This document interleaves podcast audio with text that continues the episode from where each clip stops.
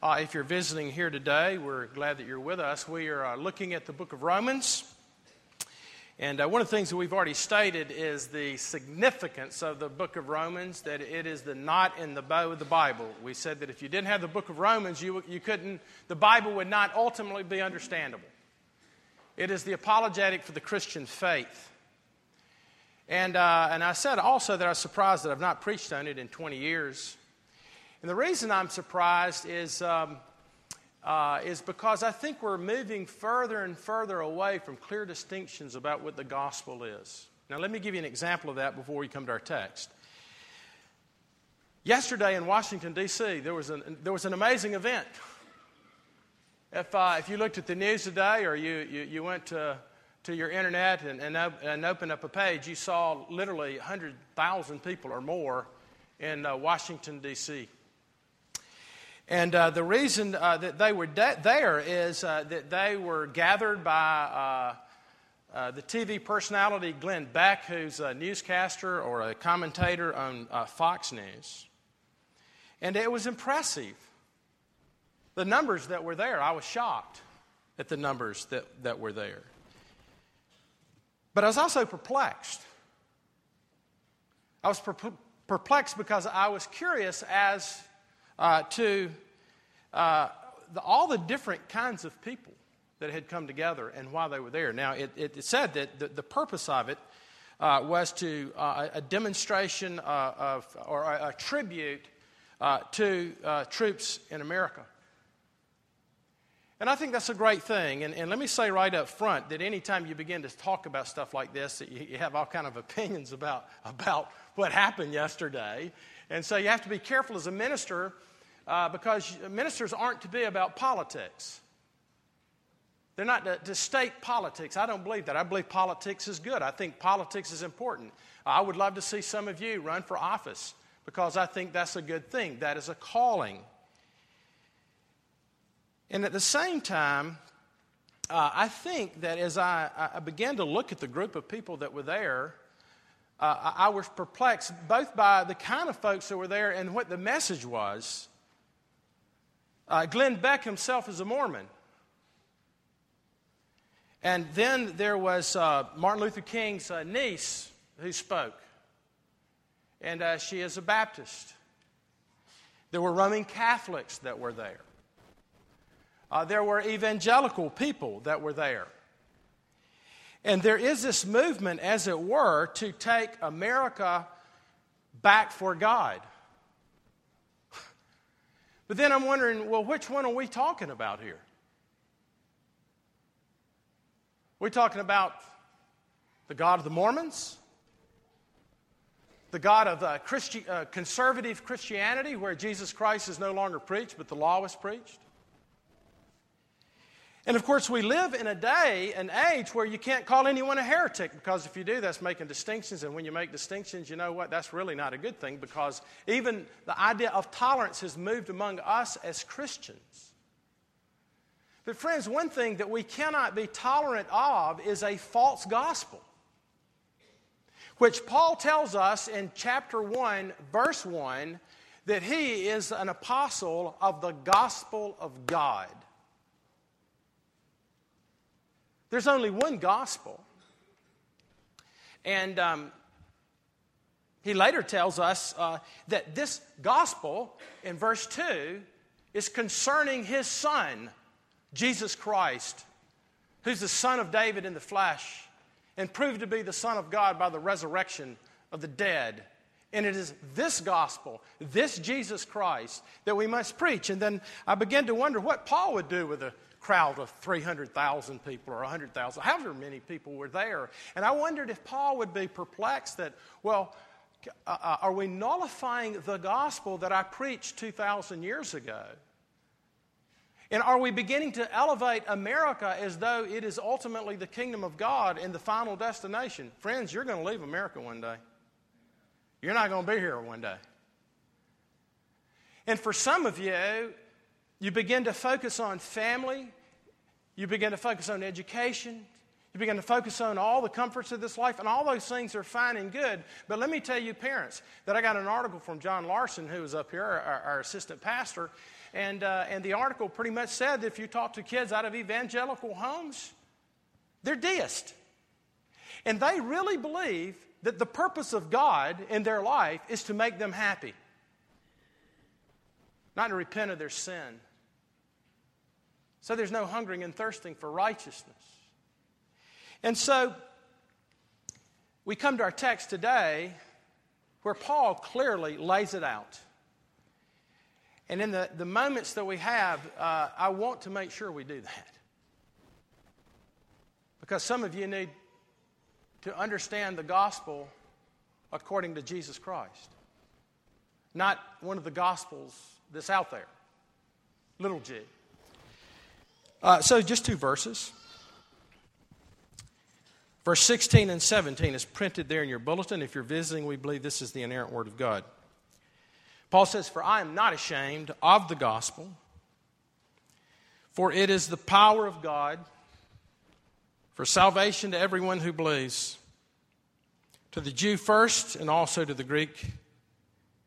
For in it, the righteousness of God is revealed from faith to faith, as it is written, the righteous shall live by faith.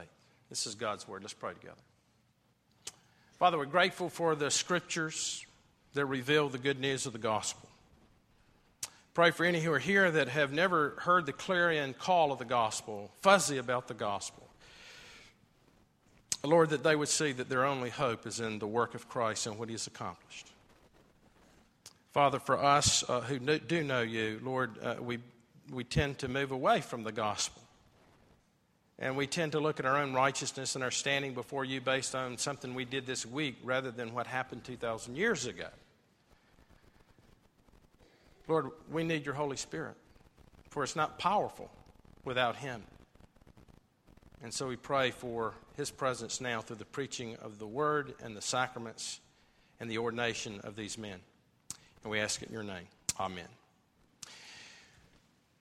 Uh, I learned quickly my first week at college when I went to Furman University that I was not, uh, I was ill prepared academically. Uh, it was in my English 101 class. And uh, we were asked by the professor, I'll never forget, he was a really nice guy. Uh, but he asked us to pick any subject that we wanted to, to speak on or write on and just write, write a, a short paper on, on that subject. And uh, I was a new convert. I had just come to know Jesus Christ. I was excited about what all the implications of that were. So, you know what I wrote my short paper on? The uniqueness of Christianity. I think I spelled uniqueness wrong in the title, actually. Didn't have spell check back then. I was, I was already you know, in trouble. But so, anyhow, uh, so uh, a couple of days later, we get our papers back and we're to, uh, to, to kind of critique our papers with the person that was next to you. Well, there's this cute girl next to me, and, and I was looking forward to getting my A back. And uh, so, right next, I got my paper back, and right next to the title, Uniqueness of Christianity, it had this letter by it. It was an F. So, I was not too excited about sharing uh, my paper with her. And, uh, but I looked at her paper, and she had a big fat A plus by hers. And it was on my weekend at the Theta party. and I thought, how can this be? Uh, this is, uh, there's no content here. Uh, there's, this is just fluff.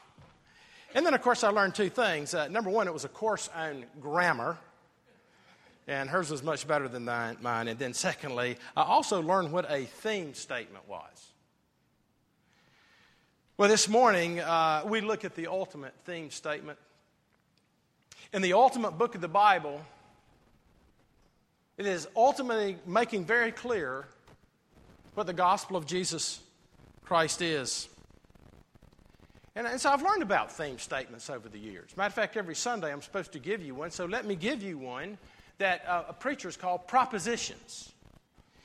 And uh, here's what I want us to see this morning from our theme statement, and that is this and please listen. If you were to know the power of the gospel that Paul speaks of, the power of Jesus Christ in, in, in a transforming way, then it's very important that you understand that your greatest need this morning is a righteousness that you don't have. That's your greatest need. And it is a righteousness that comes from God. Now, let me tell you why I was bothered uh, by that meeting yesterday, the rally. It came across as though what it means to be a Christian and a God fearing person is that we're the good people, we're the God fearing people.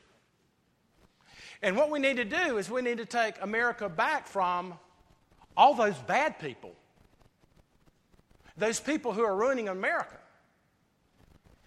And the fact of the matter is, um, it, it, the idea is that, that we, as though we have some form of righteousness that other people don't have, that we're the good people and they're the bad people. And so our righteousness is a righteousness that is uh, based on being an American.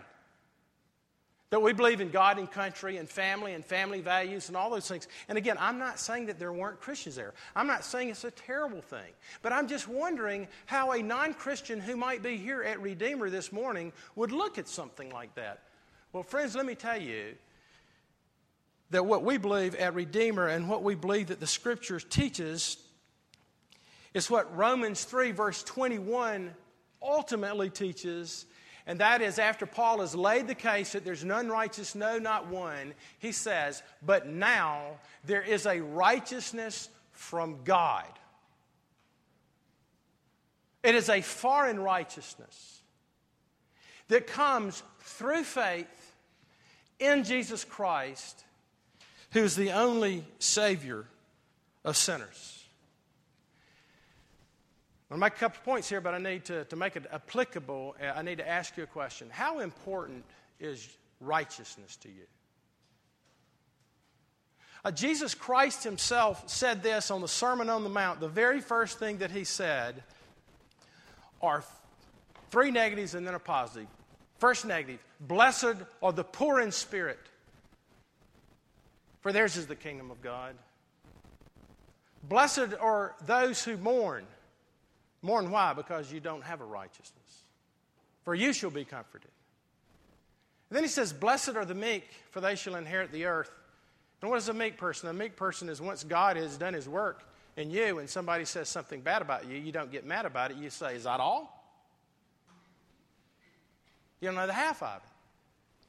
But then he comes and he says, Okay, now you're ready for this statement in the Beatitude Blessed are you if you hunger and thirst for righteousness.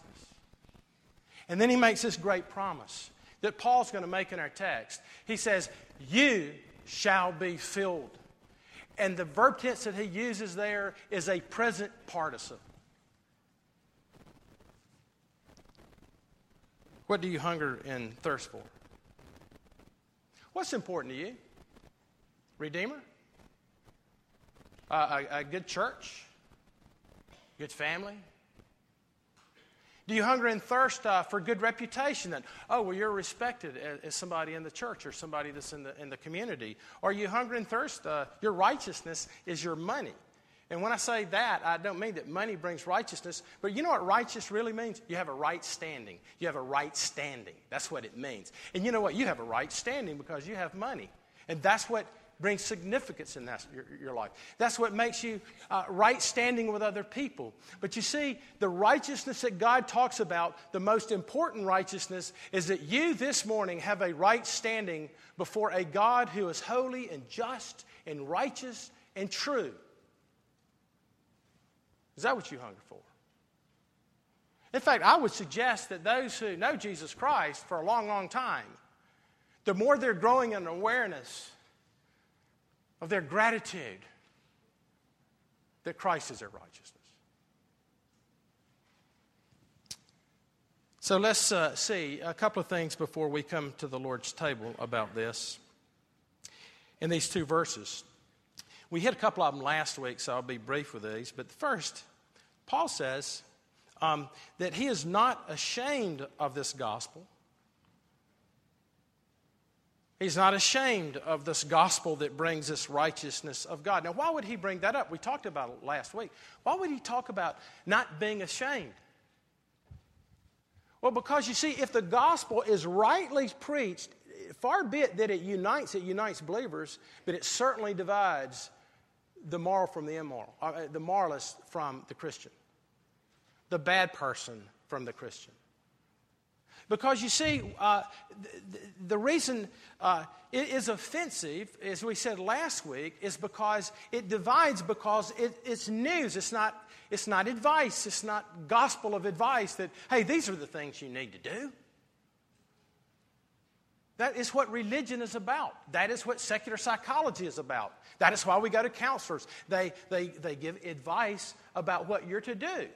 But let me tell you the problem with that, okay? If you are here today and you're not a Christian, and you've never really understood your need for a righteousness that's foreign to yourself, whatever advice somebody gives you, you're not going to keep anyway. Right? I, you get good advice from your pastor. I could give you four reasons, four ways to love your wife, and you break every one of them.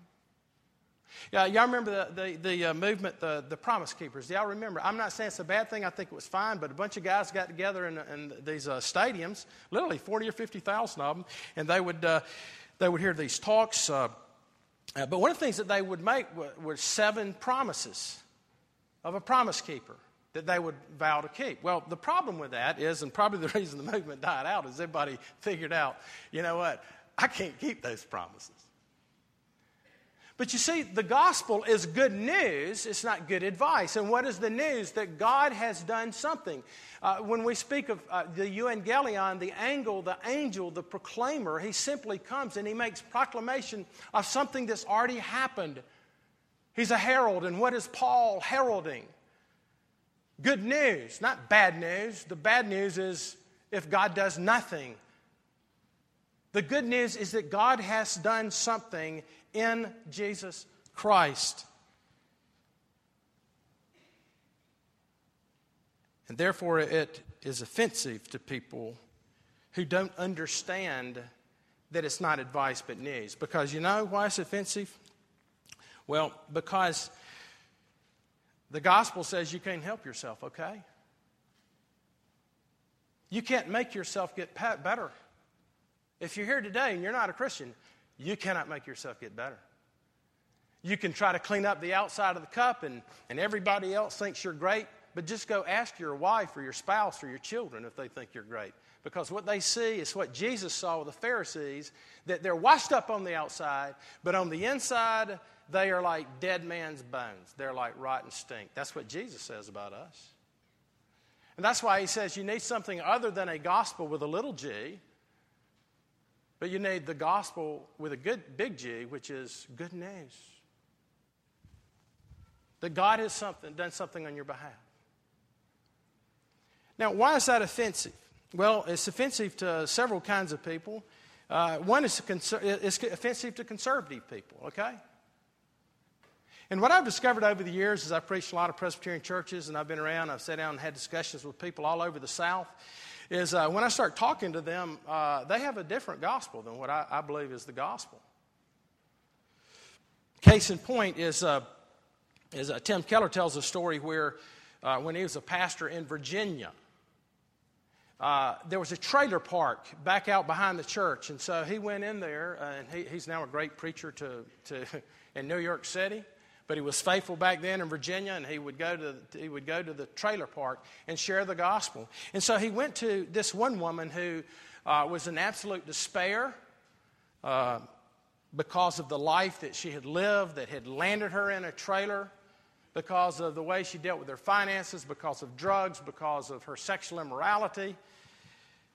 And so Tim Keller begins to explain to her the gospel is not about you trying to make up for what you've done, right?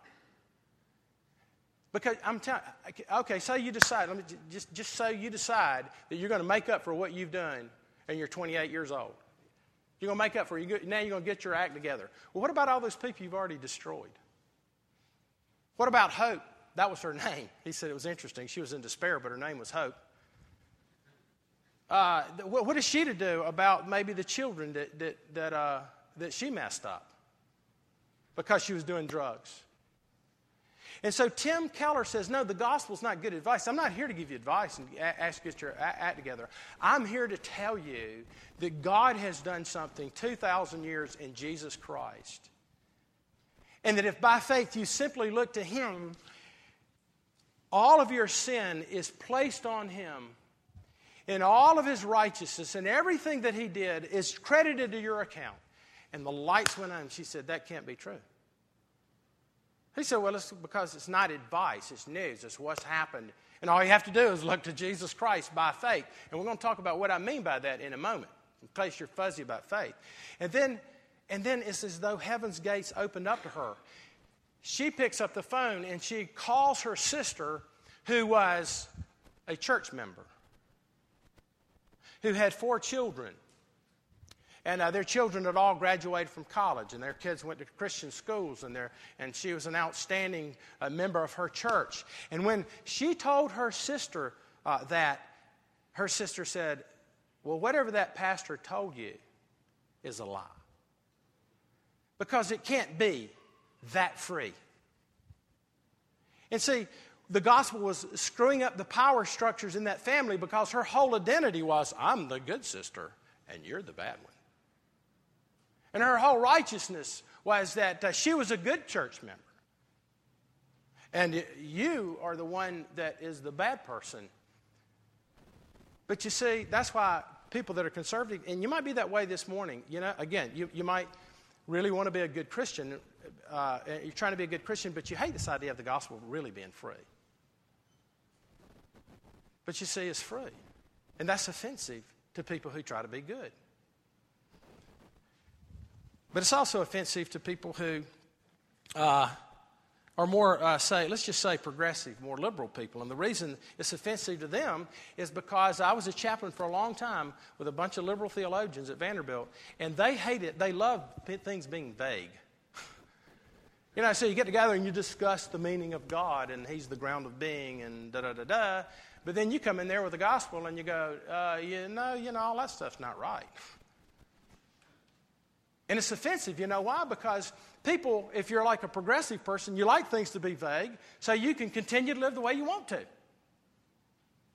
Versus the clarity of the gospel that calls us to repentance.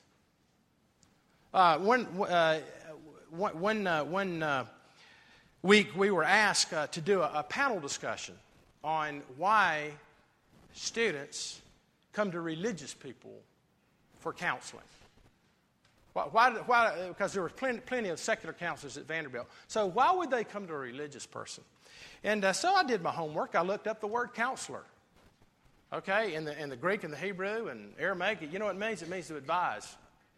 That's what counsel means. That you, that, you know, you've, you've obviously got something to give to them. Well, when we went to this uh, panel discussion, uh, all the other chaplains were saying, well, they come to us to help them on their faith journey.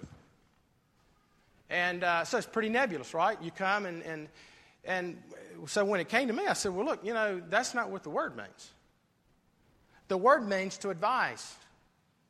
And so the reason they actually come to us is because they think we're heralds. They think that we know something about God that they don't know. And boy, you could have split that room in half. You could have cut it with a knife. Why? Because you see, the clarity of the gospel is always offensive because it calls to commitment. So Paul says, I'm not ashamed of that gospel.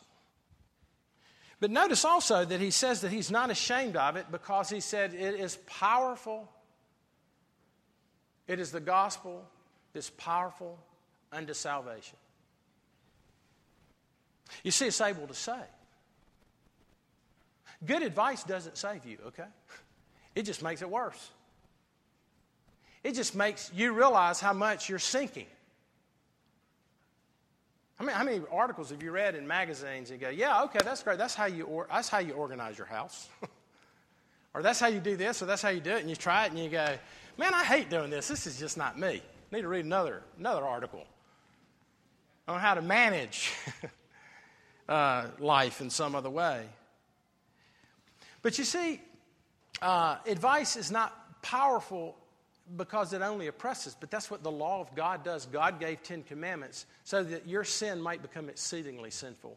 The reason God gave 10 more commandments is because Adam already broke it, the commandment, and we're already dead in Adam. We're already sinned in Adam. It's called original sin. So why did God give 10 more later? And he tell, Paul say, says later in Romans 7 that we'll look at, he said it's so that sin might become exceedingly sinful. And when it becomes exceedingly sinful to you, then the work of the gospel is becoming powerful because you're beginning to understand that you are hopeless. Yesterday we had an inquires class to inquire about what Redeemer believes. And of course, one of the first things we want to make sure they understand is that we believe the gospel. And so we go to Galatians chapter 3, I mean, chapter 1, verse 3, and it, it speaks to us of Christ who has come and rescued us from this present generation. Rescue. Nothing you do. He didn't come over here to help you out. And so then I asked, uh, I the, the group if they'd ever uh, had to be rescued. And several raised their hand, and every one of them was because they were drowning. Now, I could identify that because I almost drowned one time. And I know I've told this story, but I was uh, uh, at a church camp before I was a Christian. I was going to swim across the lake, impress the girls. Uh, they were out there on the deck, and there was a buoy. And I figured if I, if I, you know, if I got tired, I'd just grab that buoy and act like I was, you know, swimming with and uh, so, man, I started getting tired. I wasn't even halfway across that lake. And guess what? I grabbed that buoy, and, and it wasn't attached to the dock. So I had a dilemma like either to be an absolute fool and scream and yell, I'm drowning, or to try to, you know, be cool enough to see if I could somehow manage to get to the other deck. Well, fortunately, my brother Bob was on the deck, and he had a boat by the, by the uh, deck out there. And so I said, Hey, Bob, Man, I'm kind of tired. Would you come get me? He said, Ah, you make it out here. And uh, so I said, Well, I, no, no, Bob, really, I really need you to come. I'm really tired. And he wasn't coming out there because he thought I needed help. He didn't think I needed to be saved. But let me tell you what. When I knew I wasn't going to make it and I knew I was going to drown, I didn't care who was on that deck. I just wanted to be on that deck or the dock. And and, uh, and so I started saying a number of choice words there at the church camp. And my brother clued in the fact that I was in trouble, you see. I was drowning. And I'm telling you, he got to me right before I went down. I was going to sink about 30 feet at the bottom of a pond. Now, you see, until you get to a point that you need to be rescued by God, you will never know God. Until the weight of your sin begins to sink you down, you begin to realize that my issue is I not I need more money or I need a better relationship with my spouse or I need this or I need that. You need to be saved. And I know that's not a popular word today. Matter of fact, I've had people say, hey, don't say you need to be saved. And I'm like, well, that's what the Bible says. You need to be saved. And Paul says it's a power to save. But then notice he also tells us why is a powerful gospel to save. Because he says in verse 17, he tells you what the substance of it is and how you're saved. He says, But now there is a righteousness from God that is revealed. What do you need to be saved from? Let me tell you what you need to be saved from. If uh, you don't understand this, it's because you have a low view of God, but God is an infinite judge. And one day you're going to stand before Him. And trust me, you will give an account for how you live this week. You're going to give an account for the lies you told, the tests you cheated on as a student already, the sexual immorality, the pornography, all these things that are wonderful traits that come out of human beings, right? Even the redeemed ones. But you see, God in His grace, though, understands our plight, and the good news is that He sends a righteousness that we need. And when Christ comes, eh, eh, He doesn't just come and die as a baby because all you needed is somebody to substitute, right? Like, like, like some calf that you would kill in the Old Testament. So if all you needed was death, then, I would, then, then why did he have to live for 33 years? Because, you see, he had to establish our, our righteousness for us. That as the perfect second Adam, that he would love God and he would love people. And for 33 years, he lives that. So he has earned a righteousness, but the way it comes from God to us is not only that Jesus came as the Son of God, but somebody had to pay.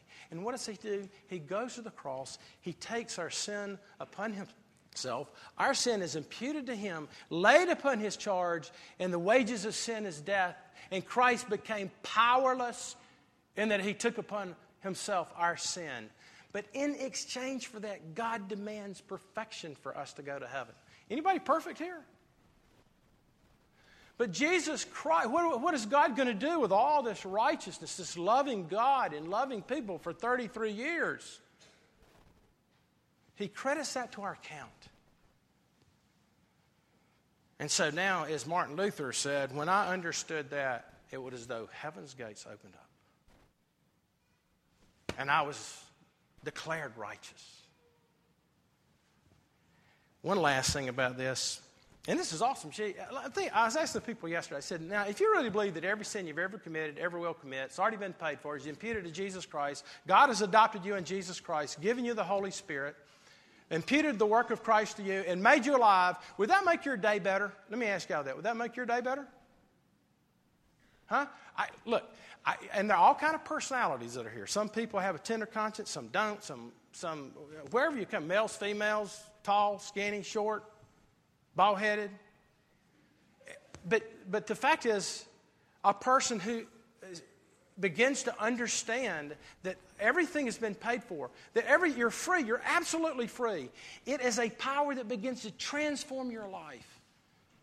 And I know a lot of you are a lot deeper in the hole. And I know it's hard to believe this, but it's true. God loves his people. But then, one last thing, and, I, am done uh, because I want you to know how do you appropriate this. It's interesting. Who does he say it's for? He says it is for those who believe. And the Greek word there is pisteuo, which means a personal response to what God has done. Okay, but you need to understand this. He says it is a righteousness in verse 17 that's from faith to faith. In other words, it's always been a righteousness that comes through the preaching of the word, and faith comes in the context of the preaching of the word. Now, what do I mean by that? And I'll be done. It doesn't mean that faith is a, something you do to gain this foreign righteousness from God. Faith comes with the preaching of the gospel. It comes with the righteousness of God. In other words, faith is from God to embrace all the benefits of Christ, okay? And it's through the preaching of the word that God has ordained that faith comes through that. In other words, faith is not independent and that you decide to believe it or not. That's called a fideism. Everybody has faith, but the only one that matters is the one that comes from God. Let me conclude with this uh, illustration. There's a, a, a doctor. Uh, uh, suppose there's this doctor. That's the way I've kind of conjured it up in my head. And, and, he's, and he's the doctor who, who's the only one that knows about how to cure a particular disease. And, uh, but he has to have this instrument that he invented. He's the only one that knows how to work it. And so somebody comes to him and says, Hey, I've got this uh, incurable disease. He says, Ah, you've come to the right doctor. There it is. I know what that disease is, and I've got a machine that will cure that disease. Uh, and you know, I'm on vacation. When I come in, you got plenty of time, you'll be all right. And so he comes uh, from vacation. The patient's about to die, but he's not worried about it because he knows how to solve that problem. And, uh, but he comes into the operating room. And when he does, there's the patient. He's not worried. He knows everything there needs to be done to solve that patient's problem. But you see, he, he gets there and his instrument is broken. And the patient dies. And you see, a lot of us are kind of like the doctor without the gift, without the, the, the instrument of faith. We know everything there is to know about God and Jesus and what needs to be done to be saved, but you've never received the instrument. It's all intellectual. But you see, with the righteousness of God in His electing grace, He gives you the gift of faith to embrace all the benefits that are in Jesus Christ. So, as we come to the Lord's table, let me ask you Are you born again? Are you saved? Are you resting in the finished work of Jesus Christ? If you are, then there's a reason to be joyful. On the other hand, if you're a Christian and you believe all these things and you really are saved, but you struggle with this, it doesn't mean you're not. It just means that you need to ask God, God, would you give me the grace to appropriate the work of Christ on my behalf? And then if you're not a believer today, let me ask you this What is your righteousness? What makes your life meaningful? Is it Christ and his resurrection, or is it something else? Let's pray together. Father, we uh, come to, to, to, now to the Lord's table. We ask that you would bless uh, the sacraments.